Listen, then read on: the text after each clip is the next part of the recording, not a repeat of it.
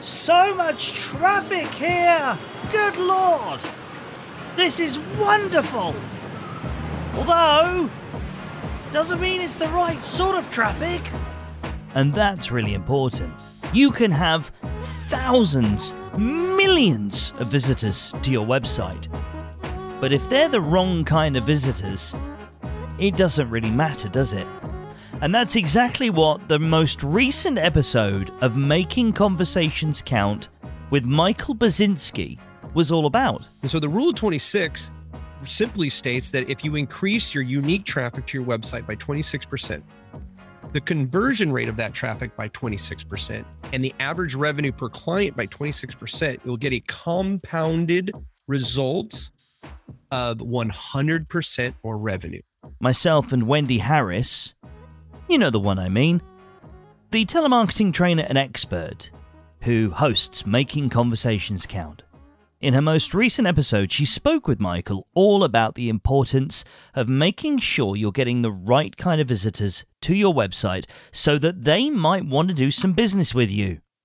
So let's get into our deep dive of the conversation. Where we spend our time and energy is a big deal, isn't it? And there are always going to be things in our businesses and life that are on our to-do list. And for whatever reason, time or distractions get in the way. So talking to Buzz, Michael, it's Michael to me, about website strategy was really, really interesting because everybody knows I'm a big Marcus Sheridan fan and that they ask you answer. So having a website, not just as a landing page that kind of says you exist, you're real, for blog posts and keeping it updated and relevant. Listening to what Michael was saying about how it can be working harder for you started to make more sense, to the point that he's also moved me to take some action around my own websites. You know, there's one for the telemarketing, there's the website for the podcast. And of course, when you're in flow with something and you're behind the momentum of something that you really enjoy, like the podcast, that's where you spend your time and attention, and other things get neglected. And if it is like a garden, then we've got to keep it weeded out and one thing and another. So incidentally, the challenges that I was having with my website are now, today, fixed because Buzz and his team did it for me.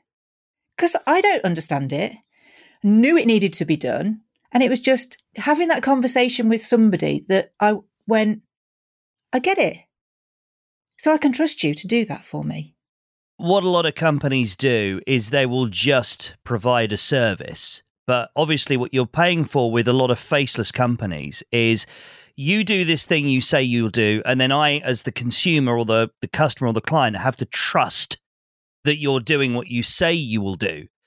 Whereas with people like Buzz, Michael, what he's done is he's explained to you, this is why we do what we do for our clients. So you've not then got the issue. What you've got is you've got an understanding about what it is they're doing for you, but you don't have to worry about doing it yourself. And that is gold, you know, because then you can sort of sit back and go, I know how to measure what they're doing for me because I'm going to be aware of the results that I need to look out for from what they're doing for me.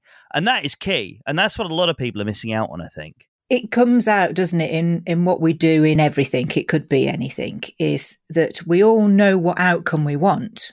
And often we get caught up in the, we need to know how to do it ourselves. You know, when we're entrepreneurs, business owners, oh, we've got to be able to do it ourselves.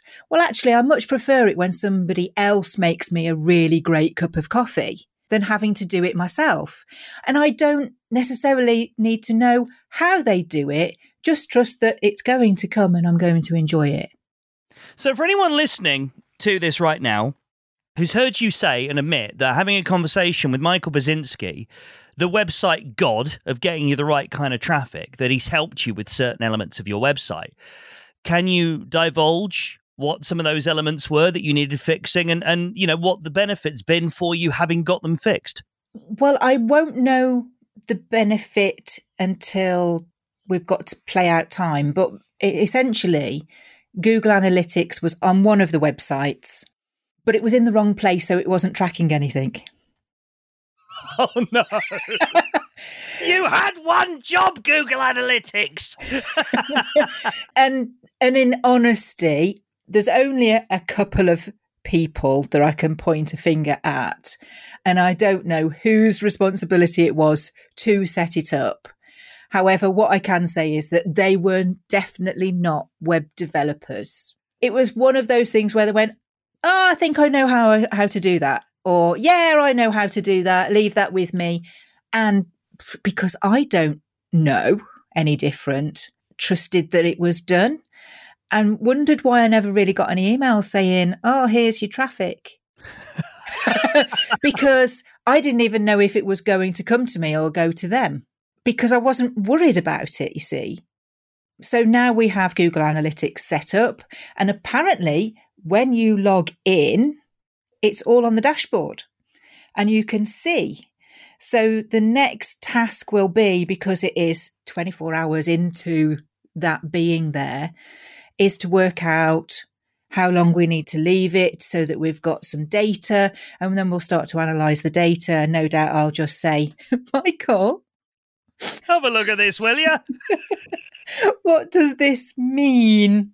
So the outcome will be that we'll have a better understanding, and hopefully that will lead to the transformation that we need in terms of getting it working in the right way.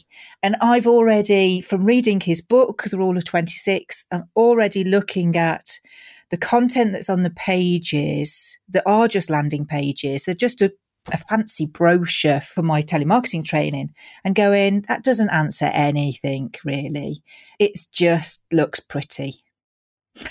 So how can I expect anybody to be really seriously motivated to do that call to action, which is fill out the contact form or to give me a call, when making calls is not something that they like doing already? It's ironic, isn't it? I love this. It is testament to the podcast that in the most recent 2 episodes, you've not only told people what they should be putting on their website through Marcus Sheridan and they ask you answer, but now once they've started to put that content on their website, now you've taught them how they can get people to actually find the thing in the first place and actually consume it. So pat on the back. Yeah. And it's layers, isn't it? We can't expect to know everything all at once.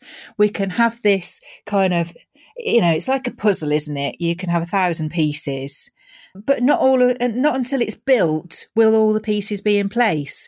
So that's a lot of moving parts for anybody who's still got to be really good at what it is that they do to earn the money to move those pieces into place. That's kind of really where I want the podcast to be featuring, is that it is one of those where not only is it interesting conversations, but they go away with, oh, I know how to do that. I know where to start on that piece. So that's really a goal for 1,000 episodes, isn't it? You'll need to lie down in a darkened room now. But of course, you will find them all on the makingconversationscount.com website. And now we've got analytics, we'll know whether you're sticking around or not. So there we have it, Making Conversations About Website Marketing Count, episode 79. If you've not listened to it yet, go back, go to makingconversationscount.com and click the button for episodes. If you're listening to this in Apple Podcasts, do us a favour, will you? Hit the 3 dots in the top right of the app and make sure you click the follow button. If you're in Spotify podcasts, hit the follow button there as well. Every time you follow us, it makes us feel giddy with joy. Until Thursday then, when the next episode will be released into your podcast library. See you then.